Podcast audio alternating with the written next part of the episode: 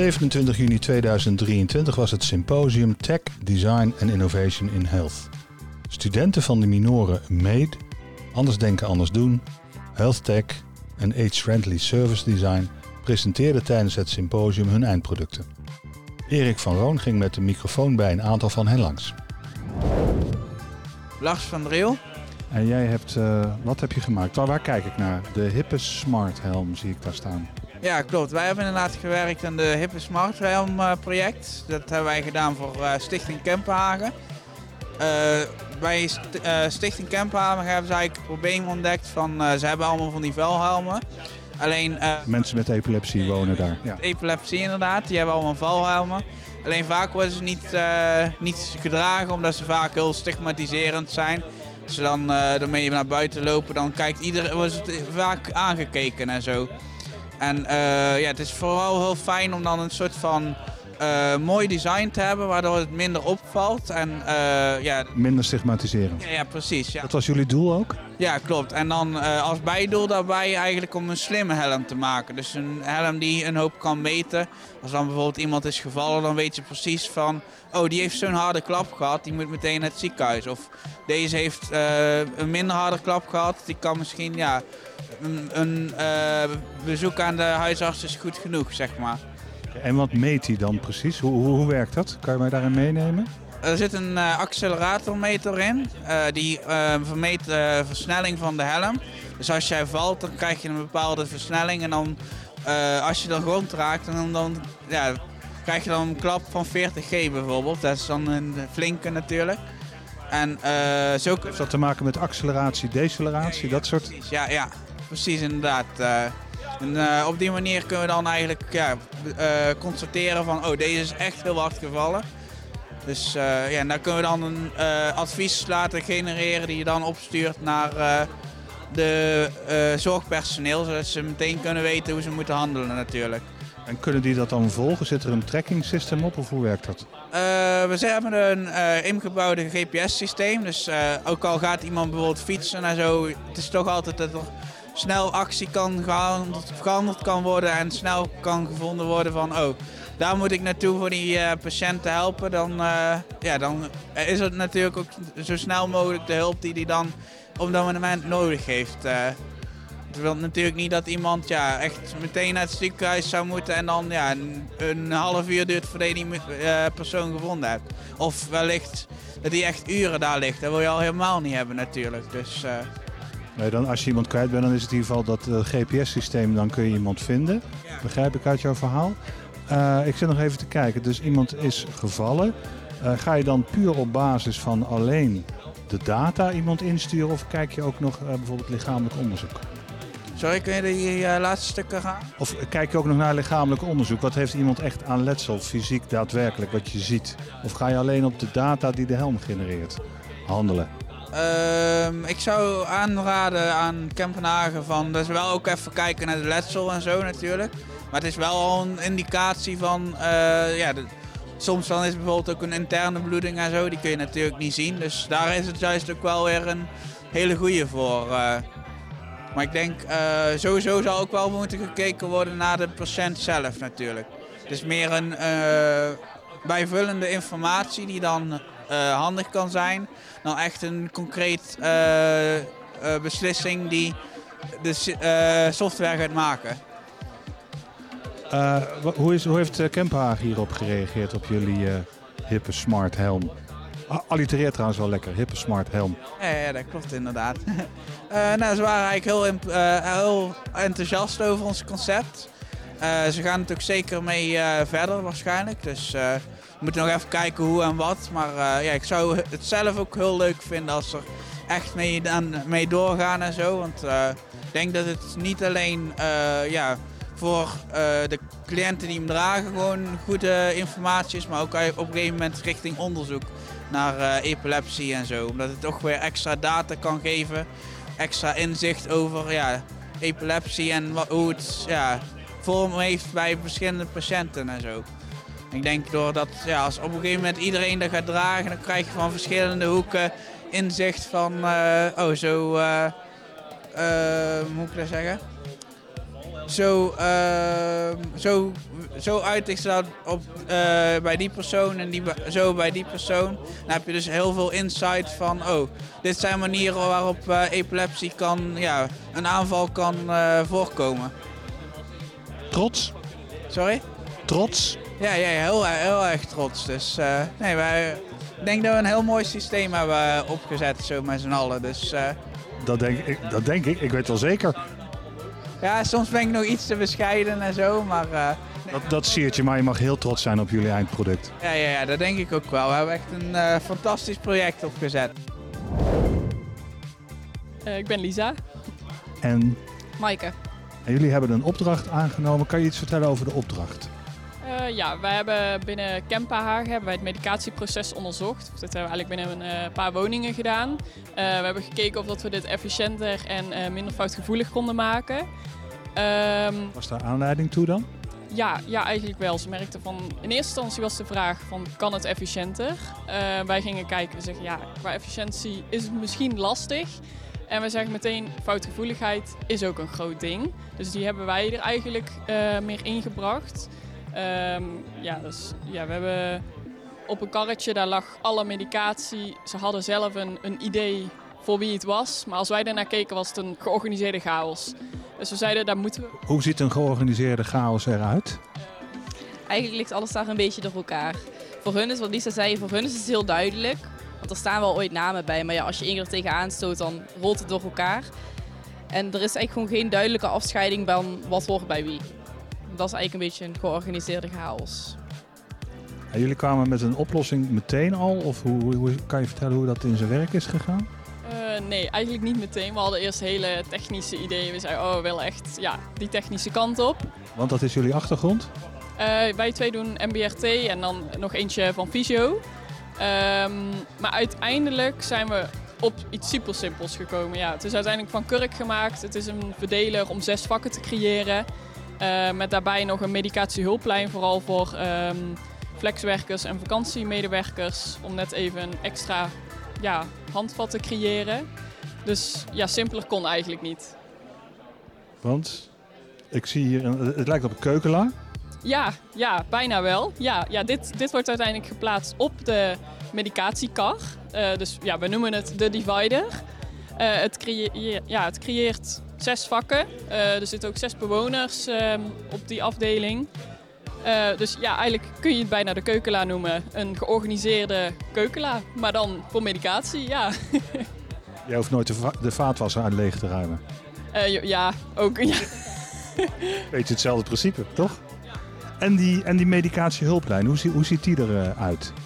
Ja, de medicatiehulpen is eigenlijk een, globale, of een globaal stappenplan. Met alle stappen die ze door moeten lopen om eh, de medicatie voor te bereiden en toe te dienen. Er is eh, gekeken voornamelijk naar eh, vakantiekrachten, stagiaires, mensen die het werk nog niet lang doet. Want als jij het werk al weet ik het hoeveel jaar doet, dan ben jij waarschijnlijk gewoon heel gedreven erin. Je hebt je eigen werkwijze. En dan Is ook meteen een valkuil. ja, precies. Kan een valkuil zijn, maar het is ook wel iets wat natuurlijk wel moeilijk is om aan te passen. Daarom hebben wij ons dan meer gericht op mensen die nieuw zijn, die het nog niet lang doen. En dan hebben ze eigenlijk gewoon een soort een, ja, een houvast. Kunnen ze kijken van welke stappen moet ik doorlopen. Er staan ook dingen wat duidelijker uitgelegd, wat meer details. Van hoe kan je iets vinden op, eh, in het computersysteem, dat soort dingetjes. Oké, en hoe is het door Kempenhagen ontvangen? Jullie eh, eh, gecreëerde structuur in de bestaande chaos. Ja, eigenlijk supergoed. We hebben vorige week ook een, eh, een kennismarkt bij Kempenhagen zelf gehad. Waardoor we ook in contact zijn gekomen met andere woningen.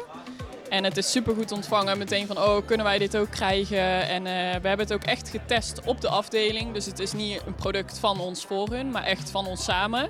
Eh, ook het boekje hebben we meerdere keren getest. Is door een student ook getest. En ja, super enthousiast. En ze, willen, ze hadden liever gisteren, waren er liever gisteren mee begonnen dan, dan morgen. Trots? Ja, denk het wel. Super simpel, maar wel eh, effectief. Ja. Ja, zeker. Sluit ik me helemaal bij aan. Je staat naast, eh, naast Roald. Eh, ik studeer fysiotherapie en ik ben nu eh, de minor anders denken aan als doen aan het doen. En ehm, ja, dat doe ik samen met Nilani en Max. En eh, Nilani staat naast mij.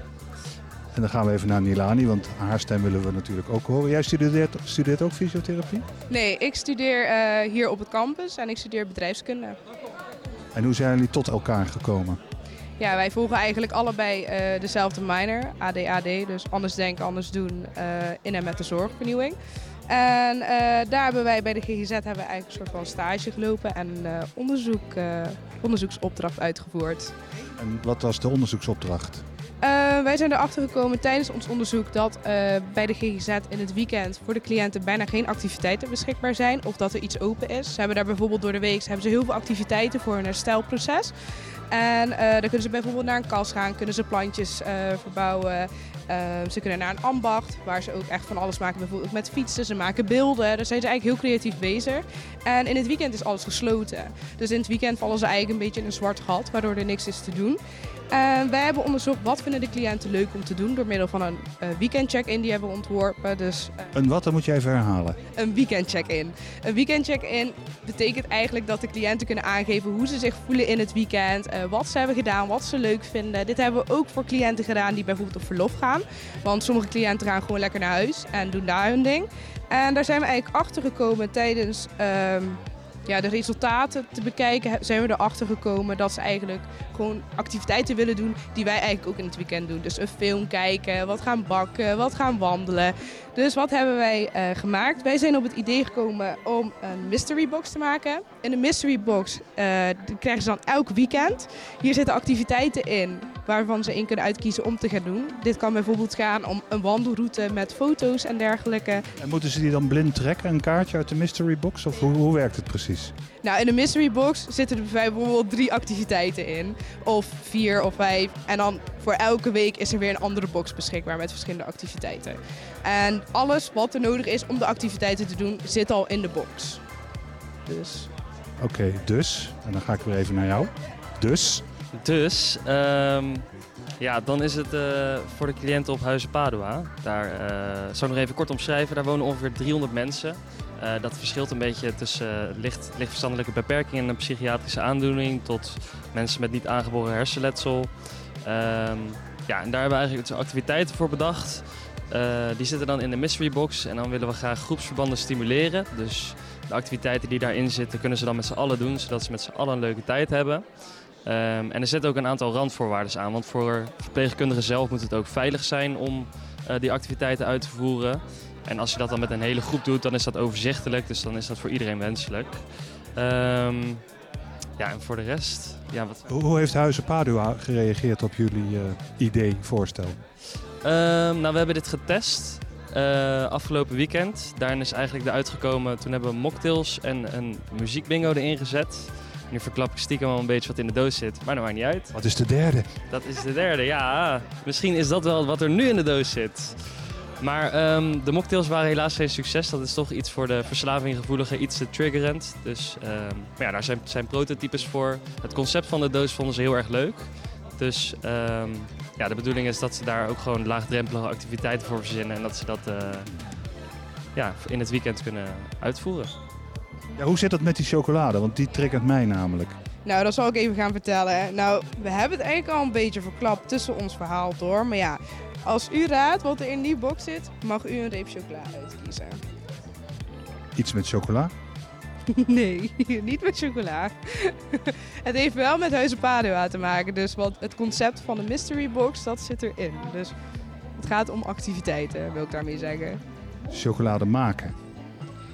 Chocoladetaart bakken. Nee, ook niet. het is een muziekbingo. Je staat naast Robin Jonker. Dat is een uh, stagiair bij Zorg in Oktober te Veldhoven. En wat hebben jullie gemaakt? Wat wij hebben gemaakt is, uh, ja, wij, wij zijn bij uh, Oktober, hebben wij de Minor, uh, anders denken, anders doen in de zorg. Daar zijn wij gekomen met een opdracht en die opdracht was bewonersparticipatie verbeteren. Die, was, die vraag was natuurlijk heel breed. Uh, dus in eerste instantie was zaak om dat te specificeren. En dat hebben we gedaan door in eerste instantie één op één gesprekken te voeren met bewoners. Um, en uit deze gesprekken bleek dat als je ging vragen in hoeverre heeft u uh, inspraak, dat ze al snel aangaven, dat hebben we niet. Maar op het moment dat je elk domein eh, van inspraak verder ging uitvragen, bleek dat ze wel veel inspraak slash vrijheid hadden. Zijn domeinen van inspraak, begrijp ik dat nou goed? Eh, dat is onder andere eh, of ze inspraak hebben over hoe laat ze naar bed gaan, eh, wat ze precies eten, of ze uit hun veldje mogen, heet dat. Dus dat is een, hun woning eigenlijk, waar ze met zeven anderen ehm, eigenlijk altijd zitten. Waar de, de zorg ze ook helpt.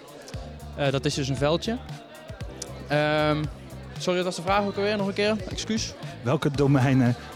Ja, precies. Nou, die ik zo- zojuist heb benoemd. De mobiliteit in het gebouw zelf. Eh, ja, dat zijn een beetje de grote thema's. En waar kijk ik nu naar? Want ik zie heel veel kleuren en ik zie eh, eh, co-creatiesessie en lijntjes. En, waar kijk ik naar? Wat je nu ziet is een weergave van de rode draad in ons proces. Er zijn een aantal zaken dik gedrukt en dat zijn voor ons ja, de grootste mijlpalen geweest. Dus natuurlijk de introductie, want je moet er wel komen. Eh, de eerste co-creatiesessie, de tweede co-creatiesessie en de eindpresentatie. De co-creatiesessies zijn eh, samenkomsten van meerdere stakeholders. Dus denk aan het management, eh, fysiotherapeuten, bewoners, leden van het innovatieteam, et cetera. Alle lagen van de organisatie die komen daar aan bod. Ehm, maar hoe we daar zijn gekomen is, we hadden dus al vastgesteld dat er een discrepantie was tussen de ervaren vrijheid en de daadwerkelijke vrijheid.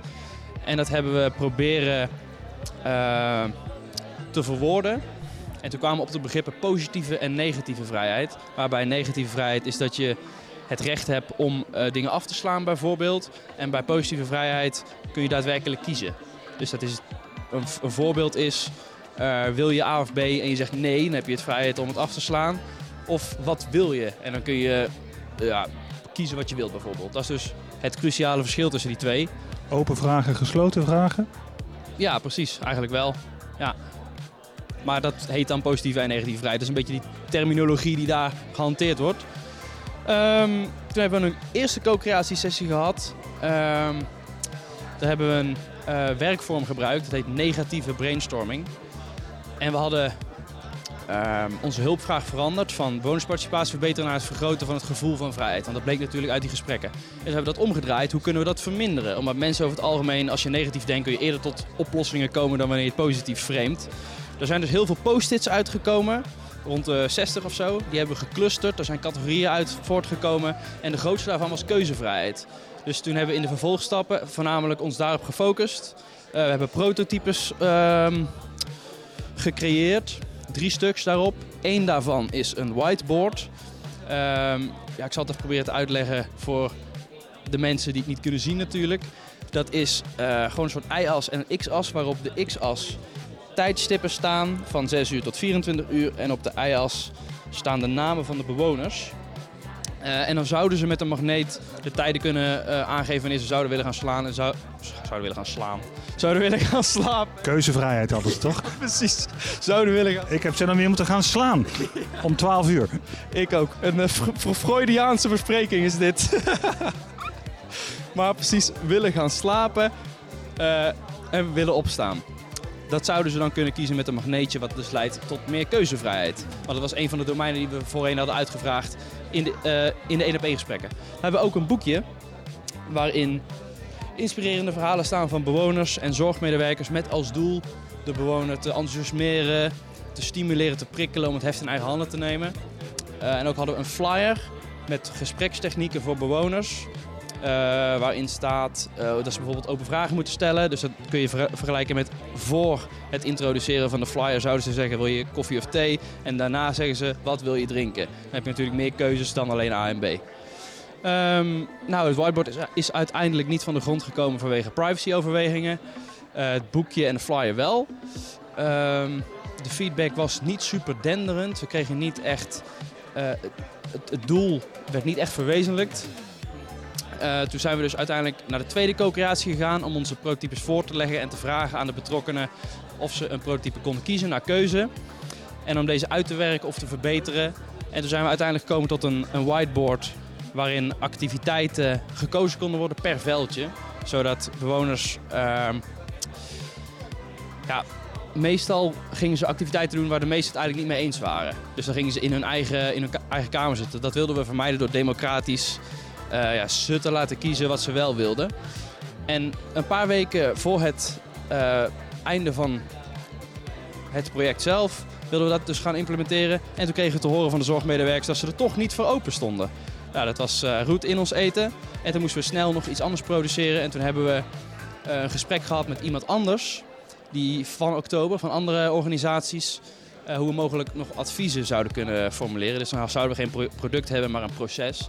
En die adviezen die zijn onder andere een ontmoetingsplaats voor medewerkers. Omdat we zagen dat ze vaak uh, bij elkaar blijven clusteren. Dus ze hebben weinig contact met andere groepen. En dat wil je een soort van vermijden door zo'n ontmoetingsplaats te creëren. Um, en wat we ook hadden, is dat ze, of wat we terugkregen, is dat ze qua communicatie heel veel media hebben, mediakanalen. Dus, dus denk aan Outlook, uh, het patiëntendossier, uh, WhatsApp.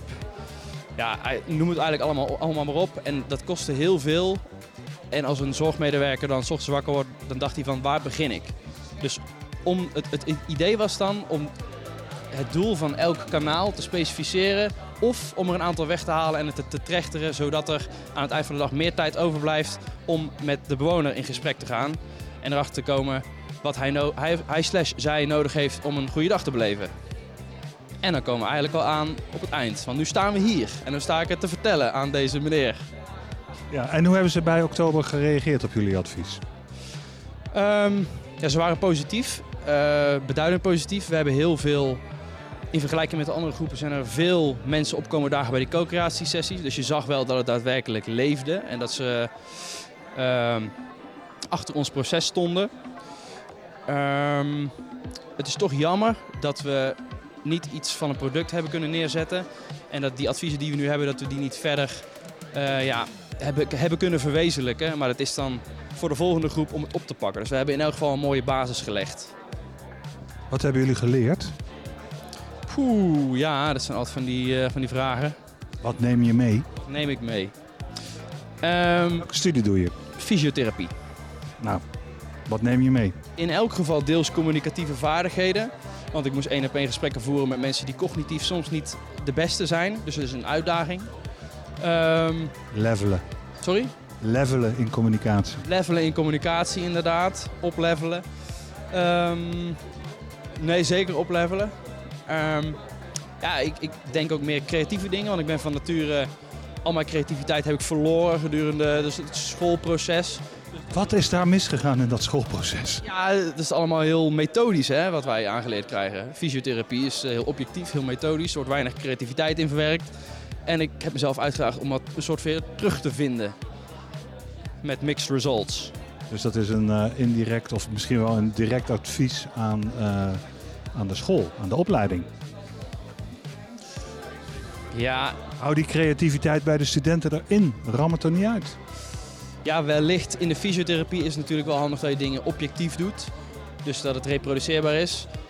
Um, of daar ruimte zou zijn voor creativiteit, ik kan me het niet zo 1, 2, 3 voorstellen. Ik denk dat het iets is wat je in je, je uh, dagelijkse leven zelf in je vrije tijd zou, moeten cultiveren.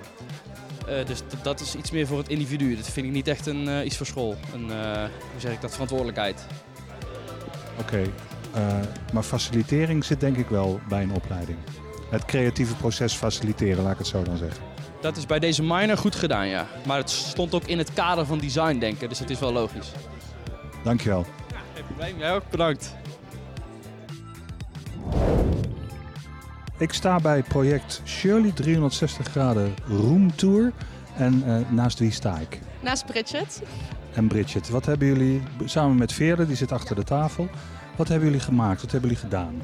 Um, ja, we hebben een uh, 360 graden ja, house tour eigenlijk gemaakt. Shirley is namelijk een dame van 39 met het syndroom van Down. En haar moeder had eigenlijk een beetje de angst dat als zij uh, straks wegvallen, want hun zijn natuurlijk ook al op leeftijd, um, ja, met wie gaat Shirley haar herinneringen, verleden delen, omdat Shirley zelf niet super goed uit haar woorden kan komen en ook moeite heeft met anderen te begrijpen. Dus we hebben eigenlijk een house tour gemaakt van het huis. Zodat als haar ouders wegvallen, het huis natuurlijk ook, dat ze dat altijd zelf kan inzien. Maar ook aan anderen kan laten zien. En eh, daardoor ook op een makkelijke manier met anderen kan vertellen. Erover praten, over wat ze vroeger heeft gedaan, wat ze heeft meegemaakt, waar ze overal is geweest. Maar ook een beetje om Shirley te leren kennen met bijvoorbeeld haar favoriete muziek en haar favoriete recepten. Dus eigenlijk een beetje soort van om Shirley te leren kennen, maar ook voor Shirley om haar verleden ehm, ja, erbij te houden eigenlijk. En hoe hebben jullie het aangepakt? Ehm, nou, eerst vooral heel veel gesprekken gehad met Yvonne en ook Shirley leren kennen. Ook waar Shirley op de woongroep woont door de week zijn we langs geweest. Even, sorry, wie is Yvonne? Yvonne is de moeder van Shirley. Sorry. En ehm, ja, gewoon heel veel gesprekken gevoerd van wie Shirley nou is en wat eigenlijk de behoefte is. En toen hebben een aantal concepten opgesteld en uiteindelijk het concept gekozen die uh, Yvonne het meest interessant vond. En ook echt dacht waardevol te zijn voor later. En daar is dus uh, dit uitgekomen. En hoe ziet het eruit? Want ik zie een plat scherm en ik zie allerlei bolletjes daarin. Uh, kan je me daar eens in meenemen? Ja, die bolletjes zijn dan uh, dingen die wij belangrijk vinden en die Yvonne belangrijk vindt voor Shirley. Dus bijvoorbeeld hier heb je een bolletje met uh, fotoboeken. Daar staan allemaal plaatjes in uit de fotoboeken van Shirley. Maar ook een bolletje met een cameraatje en daar staan dan nog meer foto's in. Of eentje met een tv'tje, daar staan haar favoriete films in. En met de muzieknoot met alle haar favoriete liedjes. En zo hebben we overal in het huis verschillende icoontjes waar dus die belangrijke dingen in afgebeeld staan. En wat heb je nodig om hier naar te kunnen kijken? Een, een, een, ja, wat is het? Een, een, hoe noem je zoiets ook? Een tablet? Ja, een tablet of een, een laptop. Uh, ook op een telefoon kan het. En als je graag zou willen, zou het zelfs op een VR-bril kunnen. Maar daar hebben wij in uh, dit geval niet voor gekozen. Want het staat hier 360 graden room tour. Dus, maar het zou ook in een virtual reality bril kunnen? Ja, het kan ook in een virtual reality bril. Maar daar hebben we bij dit product of dit onderzoek niet voor gekozen. Oké, okay, en wat zijn de reacties van Shirley en Yvonne bijvoorbeeld? Uh, nou, Shirley en Yvonne zijn allebei heel blij. Vooral ook blij omdat het zo waardevol is. Maar ook omdat uh, Yvonne zelf inziet dat het ook voor andere doeleinden gebruikt kan worden. Dus uh, ja, vooral heel blij dat er een, een, goed product uit is gekomen. Ziet er ook heel mooi en gelikt uit. Trots? Ja, zeker. Ik ben zeker trots. Vooral dat hun zo blij zijn ermee. Ik zie, ik zie de glimlach op je gezicht. Tanden bloot. ja, het is gewoon heel fijn, want we hebben er wel echt hard aan gewerkt en we hebben er ook echt wel moeite mee gehad in het begin met wat gaan we nou maken. En om dan toch iets neer te zetten wat echt waardevol is voor je opdrachtgever is wel heel fijn. En wat was dan de moeite die jullie hadden in het begin? Uh, het was voor ons in het begin heel moeilijk om erachter te komen um, wat eigenlijk het doel was. Wat uh, Yvonne, die moeder van Sully, dan van ons wilde en hoe we dat uh, konden gaan bereiken. Oké, okay, helder. Dankjewel. Dankjewel. Het Karregat Gezond Eten voor basisschoolkinderen. En ik sta naast uh, drie uh, jong gemotiveerde studenten. Jullie namen even. Ja, ik uh, ben Kiki. Dit... Ik ben Ebru. Ik ben Chris. En Kiki had het woord. Ja, ik, ja wij zijn, moet ik hem vasthouden of wat we... Wij zijn ja, drie verschillende studenten. Ik studeer verpleegkunde, Ebru studeert MBRT en Chris fysiotherapie. Een mooie co-creatie al, bij voorbaat. Ja, en um, wij zijn de minor EHB gaan doen, Exploring Health Behavior. Um, en daarmee zijn wij een uh, project gestart uh, wat gericht is op gezonde voeding. Um, en daarbij kwamen we uit bij het Karregat. Die hadden eigenlijk als vraagstuk, uh, kunnen jullie de school gezonder maken? Nou, dat is natuurlijk best wel breed. Um, dus wij zijn gaan onderzoeken waar liggen nou echt daadwerkelijk de problemen. Is die school zo ziek dan? Nee, op gezonde zeker niet, zeker niet. De school um, vond zelf dat ze nogal ongezond aan het eten waren. Um, en dan voornamelijk in de hogere klassen. Um, en dat zijn wij zelf ook eigenlijk een beetje gaan kijken van hè, wat eten ze nou daadwerkelijk. En ons viel ons erg op dat groep 8 voornamelijk echt hele ongezonde dingen had als hotdogs, frikandelbroodjes, uh, donuts. Alles wat eigenlijk niet gezond is, zeg maar. Maar wel lekker. Maar wel lekker inderdaad, maar niet helemaal goed voor de juiste levensstijl. Um, en daarop zijn we eigenlijk producten gaan ontwikkelen. Um, die op basis zijn van de behoeftes ook van de leerlingen van groep 8. Dus wij zijn gaan vragen van hé, wat willen jullie nou echt zelf? Um, en die gaven aan heel graag wel lessen te willen hebben over gezonde voeding. Omdat ze zelf aangaven echt wel een kennistekort te hebben over wat is nou echt gezond. Um, dus die zijn... Maar dan zit je echt op de preventieve gezondheidszorg volgens mij, hè? Ja. En um, uh, daarin zijn we eigenlijk gaan kijken, wat missen jullie nou daadwerkelijk aan kennis? Dus wij zijn interviews gaan houden met wat weten jullie nou al en wat missen jullie nou nog? Ehm, en we hebben vijf lessen ontworpen waarin eh, alle kennis die zij misten in, aan bod komt. En wie hebben jullie dan bevraagd? De docenten of echt de leerlingen? Allebei. De docenten van leerlingen van groep 8, maar ook echt alle leerlingen zelf zijn we één op één in gesprek gegaan. Ehm, en hebben gewoon heel veel vragen gesteld om te weten, ja, wat weet u nou al en wat weet u nog niet. Ehm, en in die lessen komt eigenlijk voornamelijk aan bod over gezonde voeding, E-nummers, uh, waar krijg ik energie van. Ehm, maar ook omdat het Karregat natuurlijk um, in een multiculturele wijk zit, hebben we er een les in verwerkt over culturele verschillen binnen voeding. Want ja, uh, ik als uh, Nederlandse boer eet heel anders dan iemand zeg maar, van Marokkaanse afkomst. Um, dus dat hebben we erin verwerkt waarom er, om wat meer diepgang ook te brengen. ja, en alle lessen zijn eigenlijk heel erg gericht op het zelf zoeken van informatie, waardoor het ook beter blijft hangen, maar ook zelf uitvoeren op interactieve manieren. Dat het toch wel leuk is om les te krijgen en dat je niet alleen maar moet gaan zitten en luisteren. Um, en in een van die lessen komt ook voor, en dat is weer een ander product, uh, over een uh, instructie van het zijn van een rolmodel. Wij wilden heel graag uh, dat de leerlingen van groep 8 zouden gaan weten van wat is nou een rolmodel, hoe ben ik dit voor anderen. Ze gaan... Een rolmodel voor wie? Voor voornamelijk bij ons in dit project leerlingen van groep 7. maar wij hopen dat ze het ook door gaan dragen aan de ouders, andere vriendjes en vriendinnetjes. Um, zij gaan natuurlijk ook het jaar daarna naar de middelbare school. Daar hebben ze heel veel meer vrijheid. Kunnen ze doen en laten wat ze willen in principe. Um, dus wij wilden eigenlijk verwerken van hoe ben ik nou een goed rolmodel um, op het gebied van gezonde voeding. Uh, door um, rolmodel van de week te kunnen worden. Dus in het heel kort kunnen ze sterren verdienen achter een naam. En dan kunnen ze rolmodel van de week worden zodra ze gezonde voeding meenemen. Maar ja, Karregat is natuurlijk, zit in een wat mindere wijk. Het inkomen is daar ietsjes lager uh, dan gemiddeld. Uh, dus het is niet altijd mogelijk voor ouders om gezonde voeding te kopen, want het is gewoon eenmaal een heel stuk duurder. Um, dus leerlingen kunnen zodra ze de kennis overbrengen die ze halen uit karrenlessen um, aan leerlingen van groep 7 door mini-lesjes te geven. Uh, ook die, natuurlijk die sterren verdienen, waardoor we eigenlijk heel breed hebben gekeken van uh, iedereen kan dan een rolmodel zijn en niet alleen de leerlingen die het wat breder hebben en altijd gezond eten meenemen. Um, dus hopen we eigenlijk een beetje een competitie te starten. Binnen... Competitief. Hoe, hoe, is het door de school uh, ontvangen? Ik ga even naar, naar de buurman. Hoe is het door de school zelf ontvangen en de leerlingen zelf? Uh, ja, we hebben op school een presentatie gegeven over uh, onze producten. Daarin gaan we staan heel blij te zijn met onze producten, met het schoolontbijt, instructie voor school, voor school rolmodel zijn voor met de karrelessen.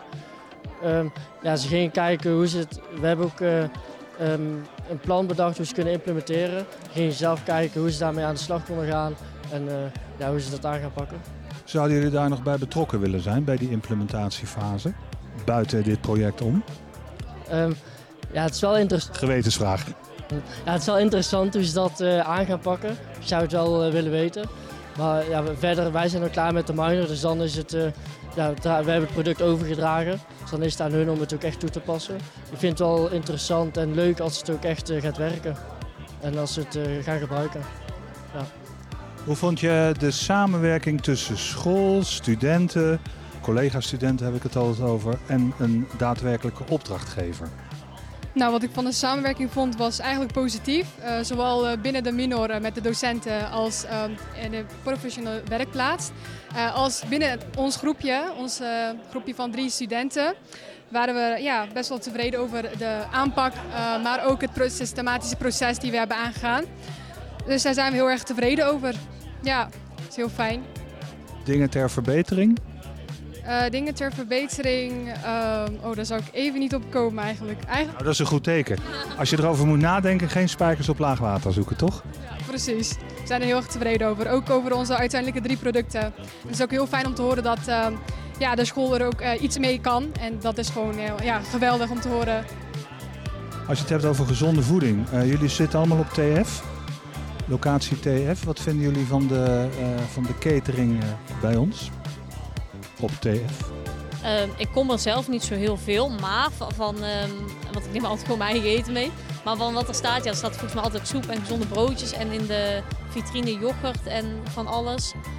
Um, in de, uh, die, uh, hoe heet het, die vending machines, de, waar je drinken uit kan halen en zo. Ja, daar kan het op zich nog wel gezonder. Daar ligt ook gewoon frisdrank in en alles. Gevulde koeken? Ja, gevulde koeken, alles. Dus dat kan echt nog wel een stuk gezonder inderdaad. Er zitten ook wel gezonde dingen tussen, maar uh, het merendeel is wel nog ongezond inderdaad. Oké. Okay. Dank jullie wel. Trots? Jazeker, ja. Super trots. Heel erg trots. Dank jullie wel. Ik ben trots op jullie.